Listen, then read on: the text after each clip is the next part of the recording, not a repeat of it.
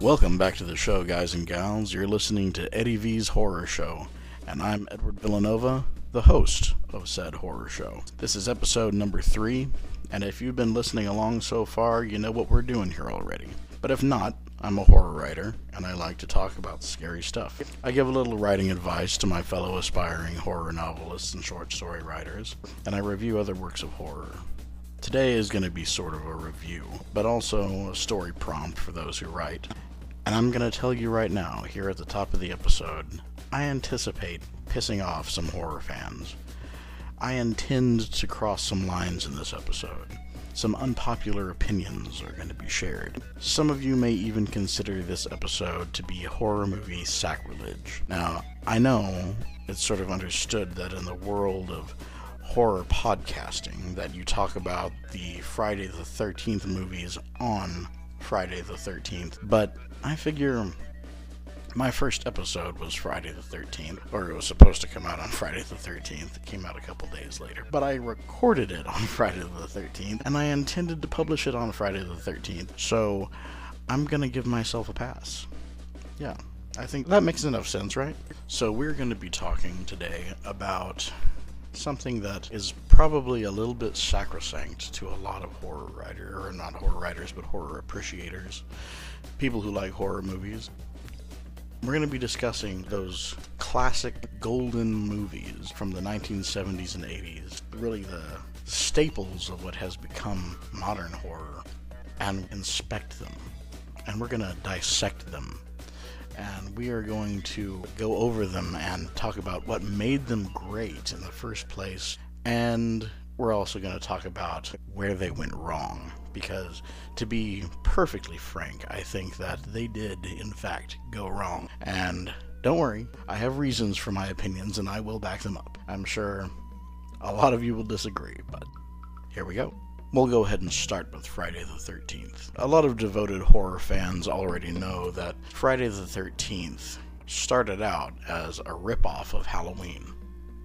And really, you know, if, if you look at the premise of both, they're similar. Where Halloween is widely regarded as the original slasher, I don't think it necessarily is, but uh, it's widely regarded as the original slasher. Friday the 13th followed right in its footsteps. And again, we have big guy, creepy white mask. I mean, of course, if you go all the way back to the very first Friday the 13th, we didn't even have that. But we did, it was a slasher. Uh, there was no Jason yet, or there was no uh, Jason stabbing people with a machete yet, but it was, in fact, a slasher. But while it was originally a ripoff of Halloween, Friday the 13th quickly grew into its own beast. It became, it developed its own style. It grew beyond just being a copycat and became something unique, at least for the time. Of course, many other slashers followed, but it did become something all on its own. Where Halloween was more of like a gritty, uh, certainly horror, but almost a crime drama at certain points. You know, we have the police trying to catch Michael Myers, trying to keep up with him, and whereas Friday the 13th is really more of just a killing spree. You know, I, I, mean, Halloween was too for sure, but Friday the 13th really developed more of this visceral, brutal, and it sounds twisted to accompany fun with uh, with brutal, but more of a fun atmosphere. Really, uh, slashers are fun to watch. They give us a thrill, and Friday the 13th went about giving audiences that thrill in a very different way than Halloween eventually. Campiness is something that entered our lexicon more recently, but you know, camp horror, that's a new genre. It's much newer than Friday the 13th, anyway.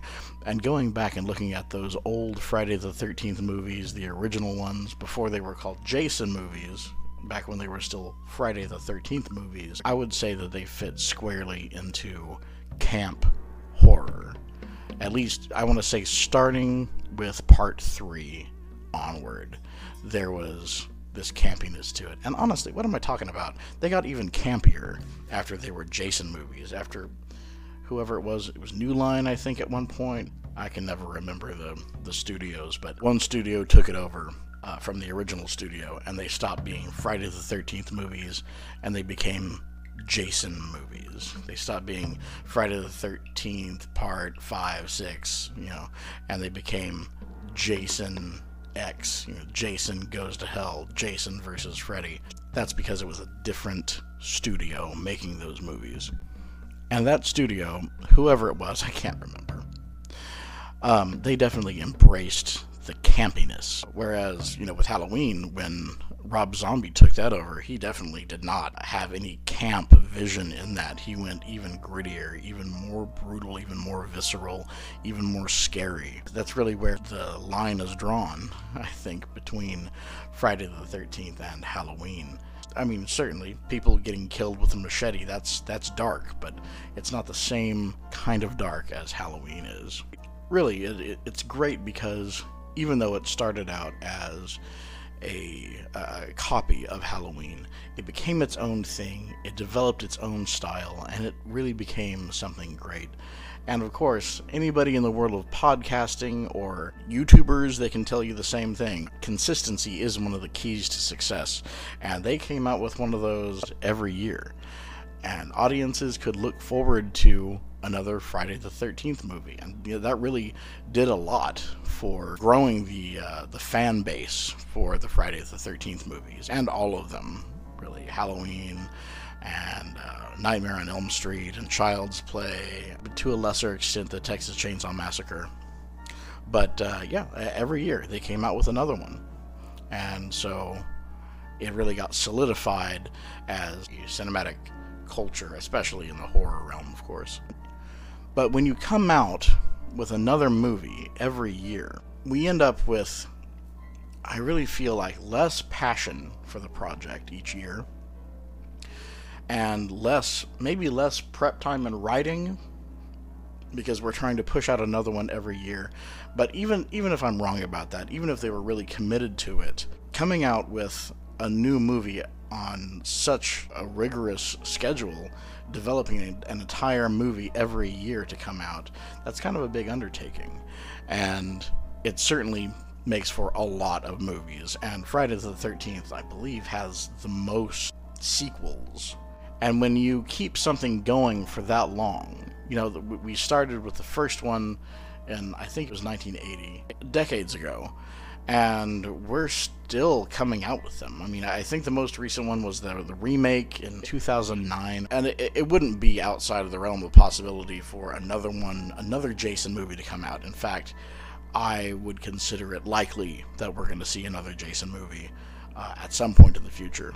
And when you keep something like that going for long enough, you end up with something that has become known as Flanderization if you don't know what flanderization is, it's sort of a, I want to say a phenomenon. I don't know if that's really the right term for it or not, but we'll go with it. A phenomenon where a concept or especially a character slowly becomes more and more of a caricature of itself the longer it goes on.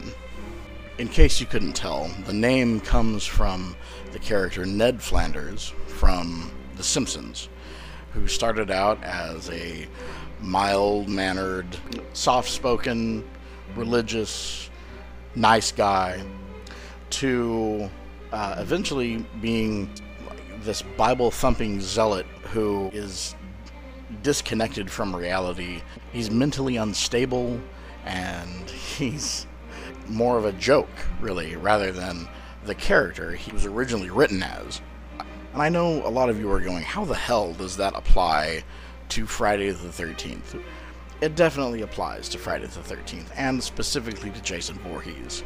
We're going to go past the first one, where he's still a drowned kid in the lake, right? If you're not familiar with Friday the 13th, Jason Voorhees is not the killer in the original Friday the 13th. It's his mother, Pamela Voorhees. She's the killer. She's killing the camp counselors because her son, Jason, drowned as a child in Camp Crystal Lake while the uh, camp counselors were having a little fun time with each other. So, you know, let's just, we don't have to nerf that. They were having sex while her son drowned in the lake. And, you know, sure, I can see how that would make a parent unstable. And, I mean, maybe taking it all the way to murder, that's a little extreme, but I I get it. You know, I can I can see where you might hold a grudge against those camp counselors. But we're going to move past the original Friday the 13th, and we're going to start with Friday the 13th Part 2, where Jason is featured as the killer in the movie. Now, if you haven't seen it, this is before Hockey Mask, right? This is the pre Hockey Mask era of Friday the 13th. He's just wearing like a burlap sack over his head or whatever. They hadn't uh, come up with the iconic image of Jason yet.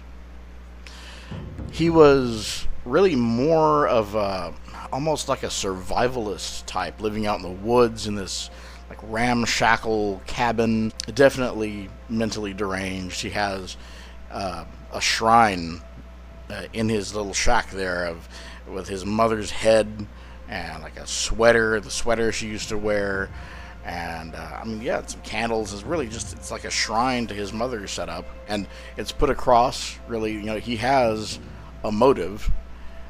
He wants to kill the counselors because they killed his mother. Really, we're kind of flipping the original premise on its head, right? Uh, the mother is killing the camp counselors because they let her son drown. Now, in part two, we have Jason killing the camp counselors because one of them killed his mother. And therein lies a pretty prominent plot hole in the Friday the 13th universe that's never really been addressed, but you know, it, it doesn't matter. It's camp.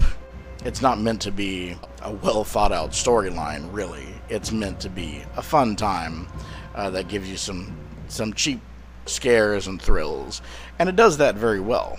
But Jason, while he is he is a tank. He is meant to be feared. He was still human. He was still a person. And there's one scene in part two that really stands out to me where um, the final girl ends up with a chainsaw. She gets a chainsaw and she's revving that chainsaw up. And there's a moment where she has the chainsaw. She is advancing toward Jason with a chainsaw, and chain uh, and Jason is in retreat. He's afraid of the chainsaw. He's backing up. He's getting out, and that is more realistic. That's that's so much more realistic than what he became eventually through the unfortunate process of this Flanderization that happened. Or you know, some people would regard it as very fortunate. Some people like what happened with uh, with Jason in the following movies, and I mean, don't get me wrong. I am a fan of Friday the 13th and all of all of those movies from the 70s and 80s on into the 90s and the 2000s. I, I love them all. I'm I'm not bashing them by any means, especially not Friday the 13th. That's one of my favorites. But he was still vulnerable. He still had weaknesses. And you know, at the end, we see that final girl put on Pamela Voorhees' sweater in that shrine that Jason built. I'm sorry, this is going to be full of spoilers. I'm not going to hold back. Uh, if, if, you haven't seen the Friday the 13th movies, go watch all of them, all 87 of them or whatever, and then come back and listen to this. Like, they're good. Go have a few drinks, bring a few people in, and watch these movies because they are fun. They're great. And I love every minute of them. But then in the later movies, we end up with a different Jason than we started with. We end up with this unstoppable killing machine that isn't fazed by anything or anyone and is eventually, for all intents and purposes, indestructible. We go from part two, where he's a survivalist, to part three, where he is really just a maniac. I mean, he's a maniac in the second one as well, but um, he's he's almost supernatural at that point. Um, nothing seems to scare him anymore. Then, in Friday the 13th, the final chapter, he gets offed by Corey Feldman, child Corey Feldman, the very beginning of the Tommy Jarvis saga with his own machete, right? He hacks his, he hacks him right in the brain, right? He, he kills him dead.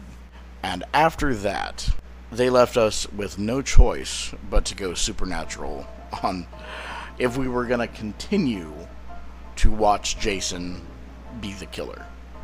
And so in Now, the not so much in the New Beginning because it was a copycat killer in the New Beginning, or in a New Beginning, I guess it's called. But after that, we see Tommy Jarvis, with the help of a friend, go out to the graveyard where Jason Voorhees is buried, and just to make sure he's not only dead but double dead, they dig him up and they decide to kill him again because maybe that corpse isn't quite dead enough.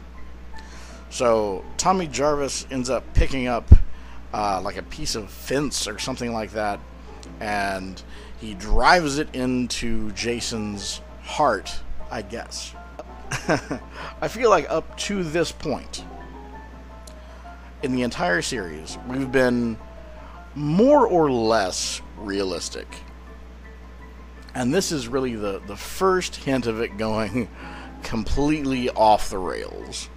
And it does. We see Tommy Jarvis having impaled Jason Voorhees' dead, desiccated corpse with a piece of fence. And you know, some time must have passed because he was still a child when Jason Voorhees, or when he killed Jason Voorhees, right? When he chopped his brain in half and he was dead, dead, to adult Tommy Jarvis digging up his corpse, stabbing it with a piece of fence, and then possibly drawing inspiration from Mary Shelley's Frankenstein. That piece of fence gets struck by lightning and somehow resurrects the dead, desiccated corpse of Jason Voorhees. We have Zombie Jason, and it's the beginning of a new era. This is really where it crosses the line from being a slasher to being like a campy horror slasher. Because now there there I mean there is no chance of him, you know, being killed with something as pedestrian as a machete to the brain or you know getting shot. You know, that was a possibility before. It's not anymore cuz he's a zombie now. And of course, it only got more ridiculous from there because he faced off against a psychic, and then he was not only a zombie but also a cyborg. Uh, I believe between those two points, he went to hell uh, and we just we got more and more ridiculous. Still fun, yes, absolutely. Still fun, still campy, still watchable. If you are not looking for a serious movie-going experience, but if you are, if you're looking to sit back with uh, you know, a couple beers and some friends and some popcorn and and watch and laugh you know, all along the way. And there's nothing wrong with that. There's nothing wrong with that at all. But it definitely is a far cry from where it began, right? From the survivalist Jason of part two, who is still a human, even if he's a deranged, psychotic, psychopathic human, murderous human, to a zombie cyborg who has been to hell, literally, and back. Now, here's where the potential horror movie sacrilege comes in on my part. I think that they missed a golden opportunity to take the Friday the 13th saga in a brand new direction that, in my opinion, would have been a lot more interesting than the path that they went down. And here's where I feel like they started going down a very promising path that was, I mean, really, by comparison, was a much less memorable and um, and certainly a less popular avenue than the other Jason movies. But with a new beginning, we had the copycat killer who copies Jason's method of killing. He dons the hockey mask. He wields the machete. But the fact that it was not Jason Voorhees but someone else killing in the same method makes me wonder where it could have gone if they continued down that line instead of bringing Jason back. Now, I kind of understand why they decided to bring Jason Voorhees back as the killer. we're going to jump over into Halloween for a second. Halloween had some fallout when Halloween Part 3 came out. Halloween 1 and 2, in case you're not familiar, featured Michael Myers as the bad guy of the movie. Or the good guy, depending on how you look at it. Whether you're, you're rooting for the survivors to live or get hacked to pieces by Michael Myers. Halloween was not intended to be only about Michael Myers. It was intended to be an anthology. A lot of people don't know that. And when part three came out, uh, Season of the Witch, it had nothing to do with Michael Myers. It was. It might as well have not even been in the same universe. It is about um, some witches who are trying to get children to wear a mask during a TV event that will eventually kill these children for some sort of ritual. And fans didn't like it. Fans were very disappointed that Michael Myers did not make an appearance. He wasn't even mentioned, uh, that I recall. He wasn't even mentioned in Halloween Part 3. And so there was some fallout, there was some pushback. So the studio went, okay, we get it loud and clear. You want more Michael Myers. You did not like no Michael Myers. So we're going back to Michael Myers. And Halloween Part 4 was the return of Michael Myers and was so titled. I can see why the studio decided to absolutely make the next Friday the 13th movie after the copycat killer to be Jason Voorhees again, even though he was dead. And I guess the only way they could figure to make that happen, since he is clearly dead, was to resurrect him from the dead. And honestly, I think that was a mistake because we could have gone in a much more interesting direction if we had a series of other copycat killers copying Jason Voorhees, but maybe not really copying him so much as they are compelled to copy him. Let me explain. What are we told about Camp Crystal Lake from the very beginning? From the lips of creepy old weird Ralph, right? There's a blood curse. That was a bad uh, impression of Ralph, but you know, he he says it in I think at least three, if not four, of the movies before he eventually gets killed. Before the studio was like, okay, people have had enough of this guy, let's just kill him. He says repeatedly that there is a curse on Camp Crystal Lake, and I think it would be much more interesting if we saw that curse be the cause of Pamela Voorhees going on her killing spree to Jason to the copycat killer, donning the hockey mask, wielding a machete, and killing. What if it wasn't just a copycat? What if it was someone who was possessed, for lack of a, a better term, by this evil, by this curse, by this blood curse of Camp Crystal Lake. Uh, what if that was the cause of the continued murders?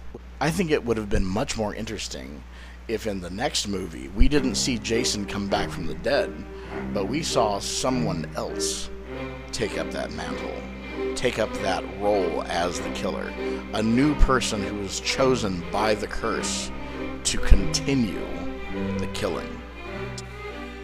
Maybe it's the spirit of Jason Voorhees. Maybe it's the spirit of Pamela Voorhees. I'd be cool with that.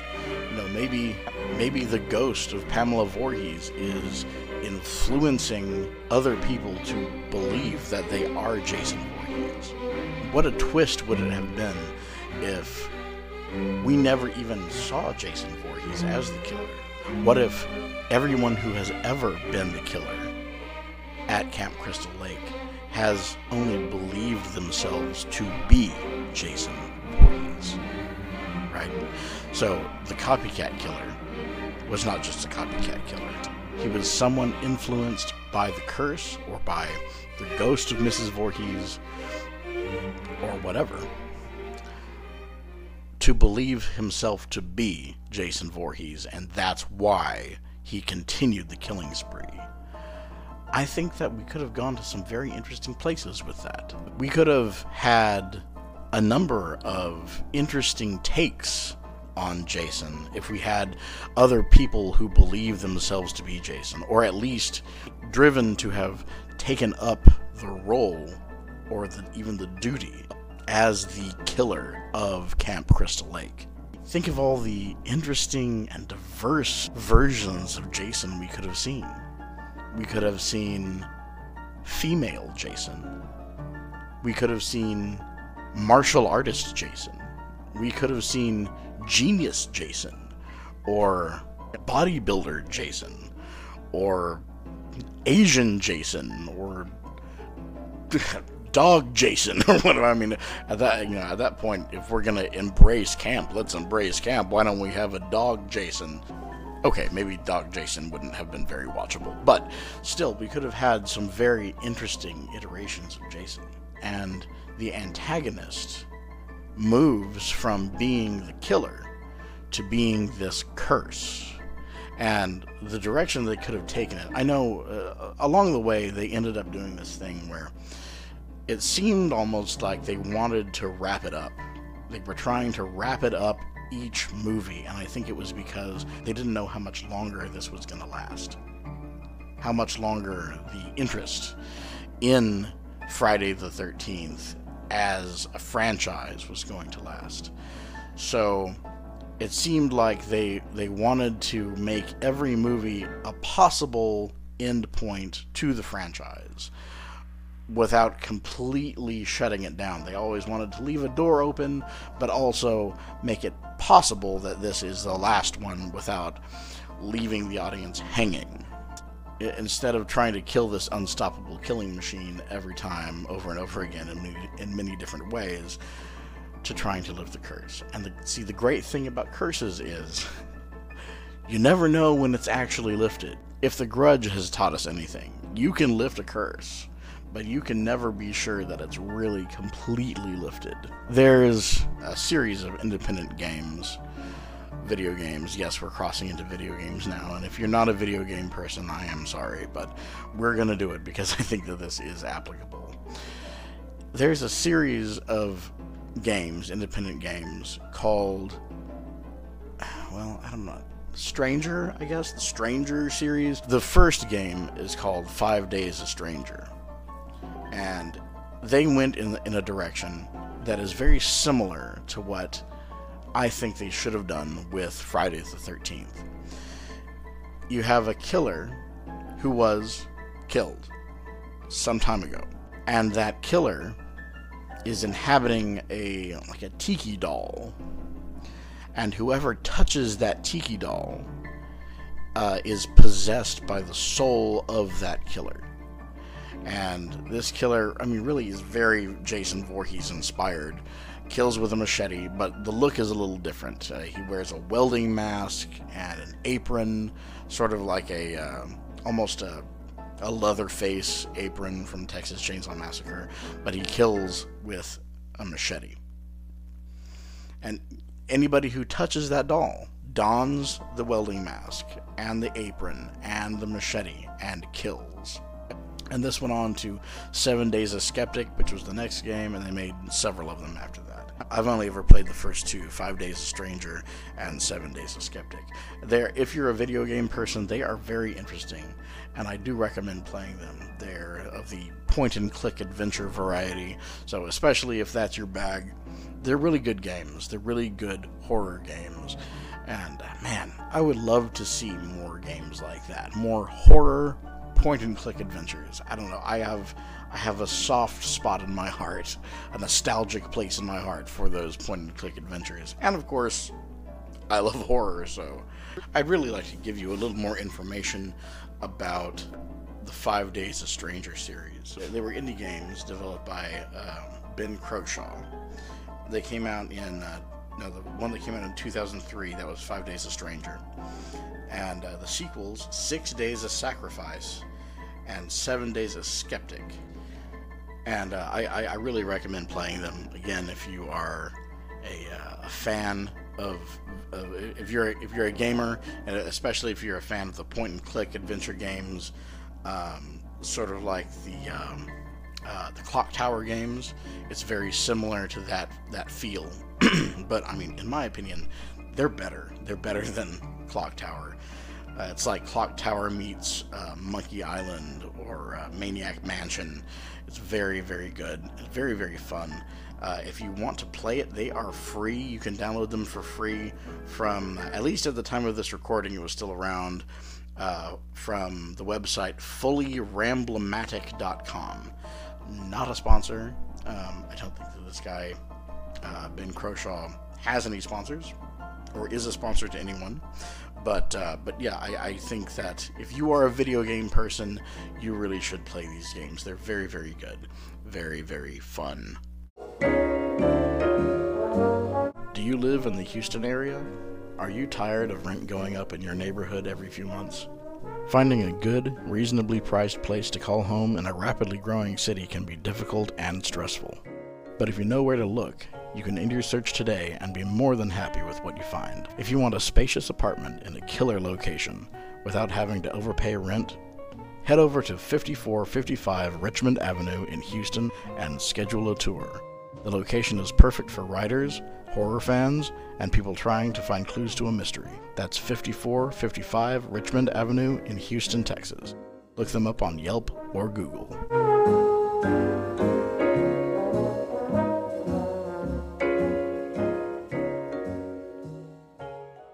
Just like Jason Voorhees suffers from this Flanderization, or I should say the whole Friday the 13th franchise suffers from Flanderization, so does Michael Myers.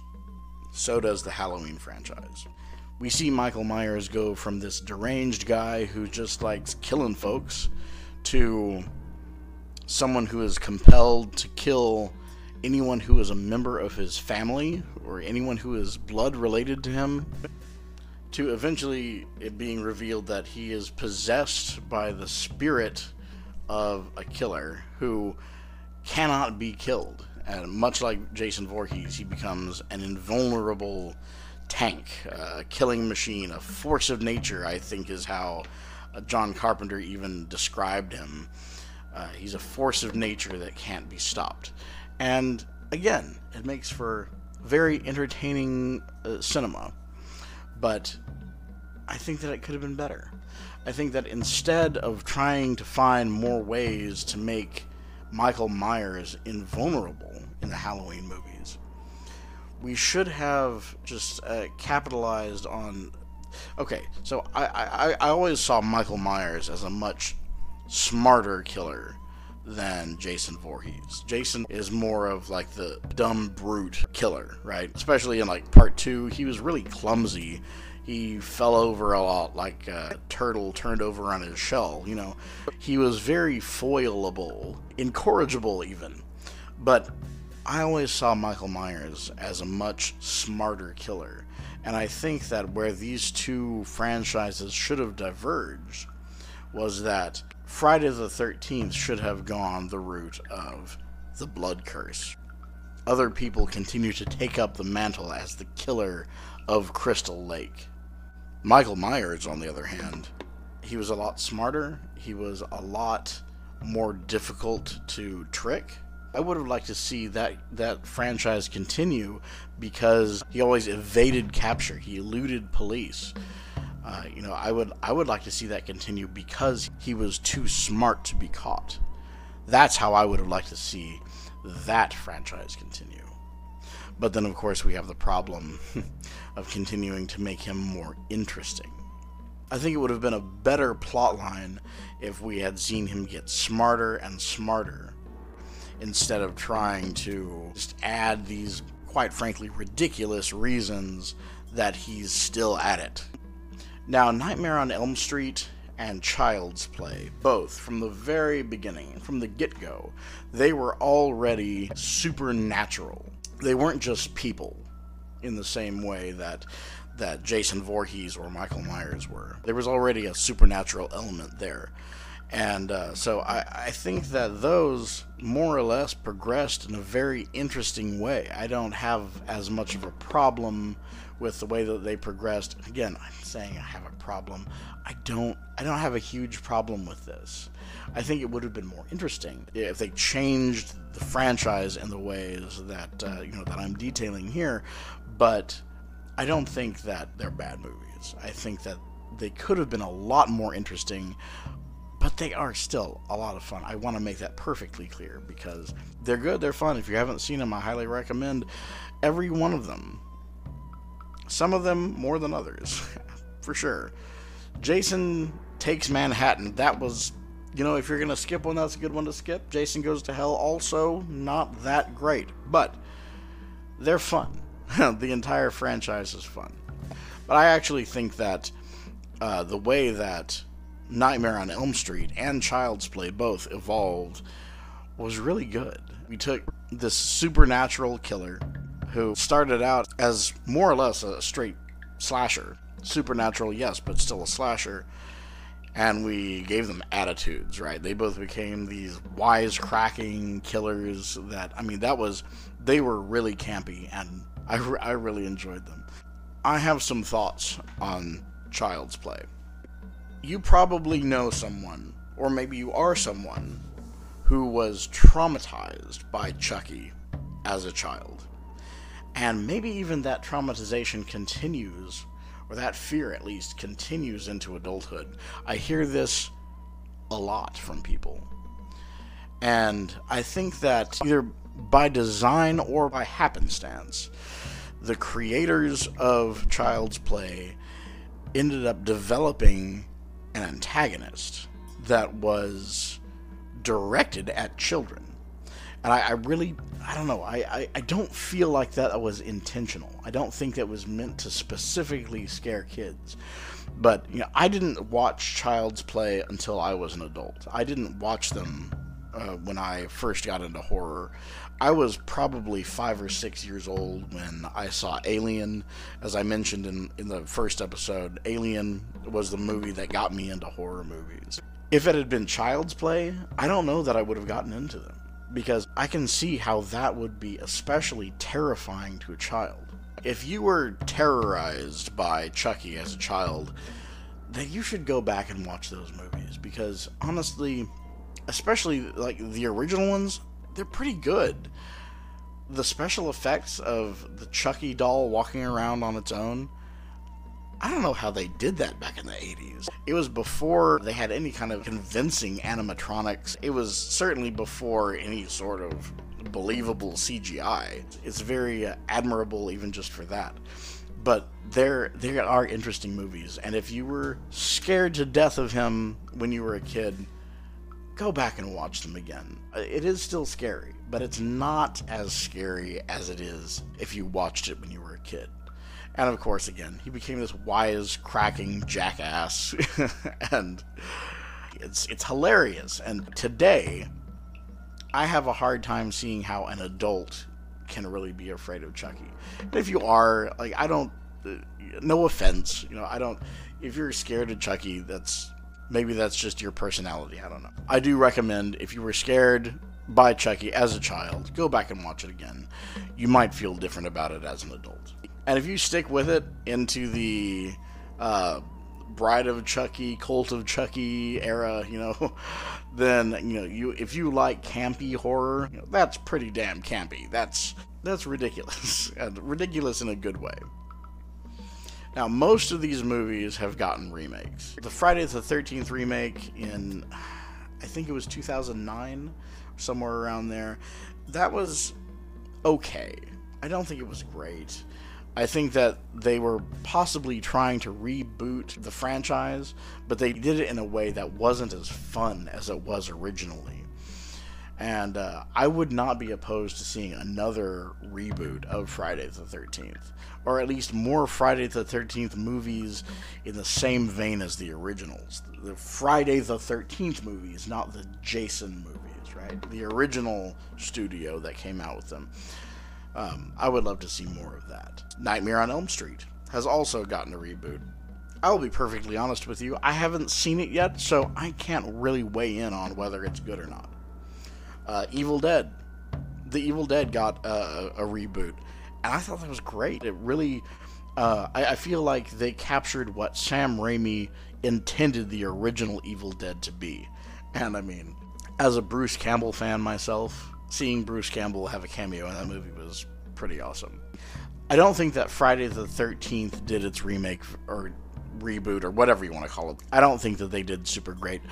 I did think that the Halloween reboot was very good.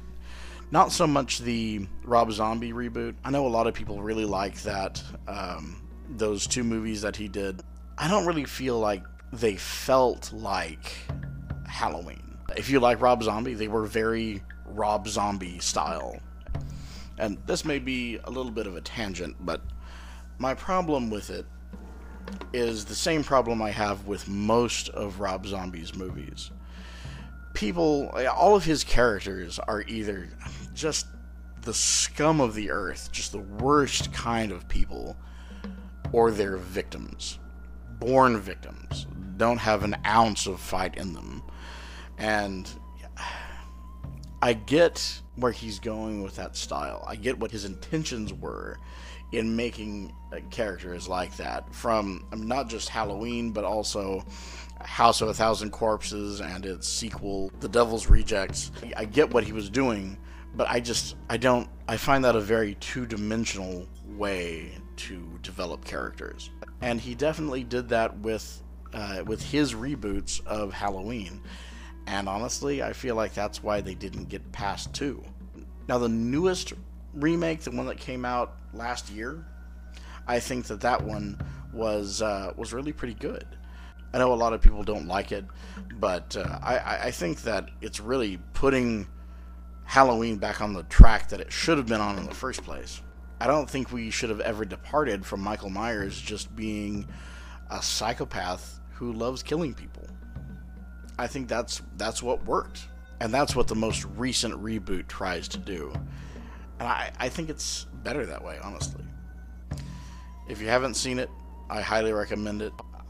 I think that it's a much more fitting sequel to the original than the original sequel was, than Halloween, the original Halloween Part 2 was. I think that the newest Halloween uh, is really going in a direction that is more interesting to me, at least. And that may be an unpopular opinion, but that's how I felt about it. Now, we can't talk about 80s horror without bringing up Hellraiser. I have a lot of feelings about Hellraiser. If you're not aware, Hellraiser, the movie, was written by Clive Barker, and it was based on Clive Barker's novel, The Hellbound Heart. I think the original movie is very, very good. Uh, I'm, I like the original Hellraiser a lot, and it sticks to the source material uh, pretty well. They made a few changes, uh, but overall, it's uh, it stayed pretty true to the original story. I mean, of course they did, because the guy that wrote the novel also wrote the screenplay. And I'm gonna tell you, I want to like Hellraiser. I really do. I really want to like it. But I, I find myself in a place where I can't take it seriously anymore. And when I started analyzing why I like the original Hellraiser so much, certainly more than any of the others, I finally figured out what's wrong with the Hellraiser franchise. Stick with me, folks. It's the Cenobites. Okay, Hellraiser fans, I know. Put down your torches and pitchforks for a minute and hear me out. The Cenobites are ridiculous. The original premise is great. It's about a man whose appetite for lust has grown so extreme that nothing excites him anymore. And convinced that nothing on earth can float his boat, he turns to the occult for excitement. So extreme, only the underworld can provide it. His delve into dark magic destroys his body and leaves a bit of him behind. A drop of blood allows him to start growing back his physical form, and he returns to the realm of the living as a barely alive, reanimated, rotten corpse. It was a drop of blood in the movie, but it was a different bodily fluid in the book, and I say good on Clive Barker for changing it to blood because, come on, guy, why you gotta be gross like that? Anyway, the rotten corpse, Frank, reveals himself to his brother's wife, who he has a sexual history with. He convinces her to bring him victims who he can drain life force from and consume so that he can grow the rest of his body back. And she does. She seduces a series of men and brings them home to Frank so he can devour them. And with each victim, he becomes more and more fleshed out. Literally. Eventually, the daughter, Kirsty, figures out that Uncle Frank is back, and she finds out what he and her mother are doing. So she uses the puzzle box, the occult item that Frank opened to bring about his own demise, to summon the Cenobites to drag him back to hell. So here's my thoughts on that. The Cenobites are not actually a necessary part of the story. I think it would have been better if Frank was simply put down through conventional means. We could still have the big twist where, and spoiler alert for this 32 year old movie, Frank kills his brother and wears his skin like an Edgar suit to trick the Cenobites. But instead of tricking the Cenobites, it would have been good enough just to trick Kirsty. Then either Frank lives on, which would have been a pretty dark ending, or he's killed through conventional means a knife in the gut or a shotgun blast to the face. No need for people in goofy rubber suits and makeup playing the most ridiculous demons to ever lumber across the screen. And yes, I know a lot of people really like the Cenobites. And yes, Pinhead is a great character if you take all the pins out of his head and exchange his name from Pinhead to something better, like Kevin. Kevin is a better name than Pinhead. I mean, come on. That's ridiculous. It's the actor Doug Bradley who makes Pinhead great, and he could have just as easily filled a similar but far less cartoonish role. The other Cenobites are even stupider, with names like Butterball and Chatterer, who have no speaking lines and only exist for the visuals. The Cenobites are barely even in the original film, and it's the highest rated and best liked film of the franchise. I say either cut out the Cenobites entirely, which would have drastically changed the preceding films, or just have Kevin or Pinhead as either a demon or some kind of BDSM genie in the puzzle box or whatever. Which reminds me, why does everyone want to open the puzzle box in the first place? When you really think about it, I mean, Frank didn't know what he was getting into. But why do people want to open it in the later films? Chains fly out and tear you to pieces, then you go to hell. And hell, even in the Hellraiser universe, is not somewhere you want to go. There's no trade like your soul for a great sexual experience or three S&M style wishes, then your ass is grass. No, you just open it and die. And I know that there's supposed to be some gratification in being ripped to pieces by these chains, but it's over in a couple of seconds. I mean, how much pleasure could you possibly derive from those two seconds before you get dragged to hell? Anyway, those are a few examples of horror movies that could have been a lot better. Some that did it pretty well, but most of them could have been better if they kept a better balance between fantastic and realistic. And that's really what all this comes down to fantastic versus realistic. Let me talk a little bit more about that. Stephen King said, It is not the physical or mental aberration in itself which horrifies us, but rather the lack of order which these situations seem to apply. In other words, it's not the monster itself, or the curse, or the killer that's scary. It's the existence of the monster that implies our understanding of what's possible is incorrect that scares us the most.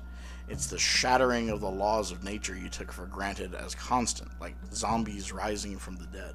On the other hand, Edgar Allan Poe said, Words have no power to impress the mind without the exquisite horror of their reality. So, horror needs to have some degree of believability to be truly scary.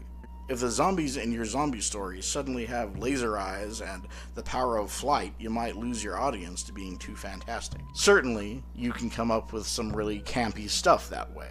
But in terms of keeping things interesting and scary, that's the wrong direction, in my opinion. Reality has to go hand in hand with the shattering of our understanding of the natural order of things. I know that those two points sound contradictory to each other, but they actually have to complement each other.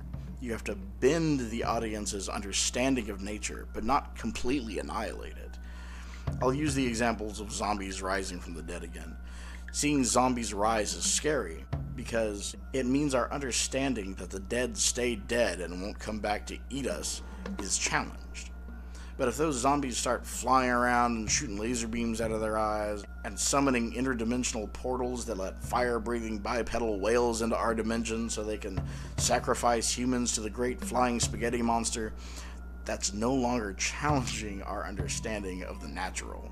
That's an everything you know is wrong funhouse, and it's not scary. I know the example of flying laser zombies is pretty extreme, But that type of horror, and I use the term loosely here, does exist. Movies like Sharknado or Leprechaun in Space come to mind. And those were meant to be silly, and they're fun and cheesy and funny. They don't take themselves seriously because they're not intended to be legitimate horror. But sometimes you end up with that by accident.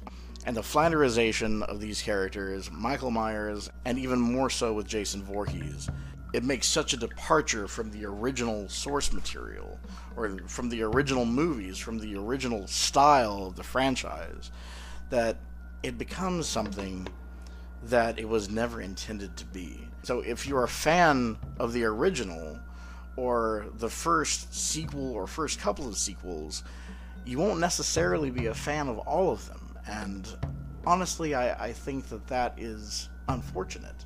I think it's being untrue to the franchise. Anyway, those are a few examples of horror movies, really horror franchises, that could have been a lot better if they'd kept a better balance between the fantastic and the realistic. Some of you may hate me now, and if that's the case, I'm sorry, but that's just that's how I feel about it. So that's about it for today, folks. I'll give you a little update on what I'm doing right now. now the, the last episode, episode number two, was about evil cults. I mentioned that I'm working on an evil cult story of my own, but I didn't really tell you a whole lot about it. It's called A Grove of Dogwood Trees, and it's in the Southern Gothic style. That's something that I've always wanted to write, really. This is my first attempt at Southern Gothic, and it involves evil cults, and I'm really excited about it. So that was why I decided to do the Evil Cults episode. We're gonna have another episode coming up pretty soon about creatures.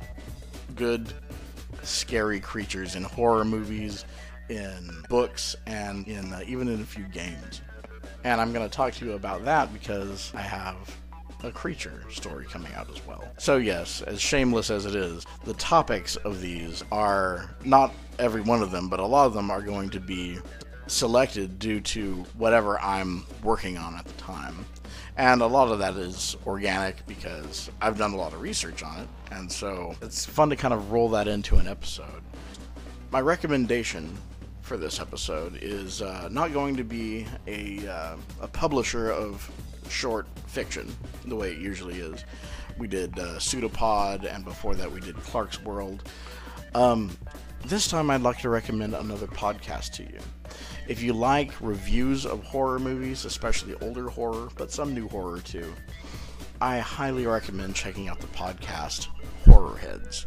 These two guys, Shannon and Mark, they have been horror fans their whole lives, a lot like myself and I really enjoy their takes on uh, a lot of the older horror movies. They do a lot of um, lesser known horror, uh, a lot of well known horror too, and they're just really entertaining to listen to. Uh, you can check them out on uh, Spotify or iHeartRadio.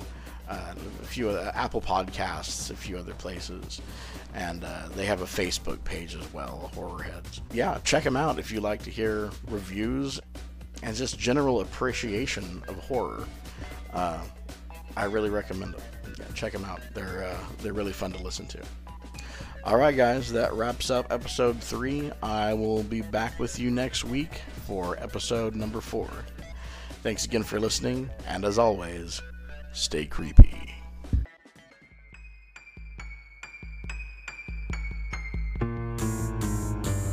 Thanks for listening.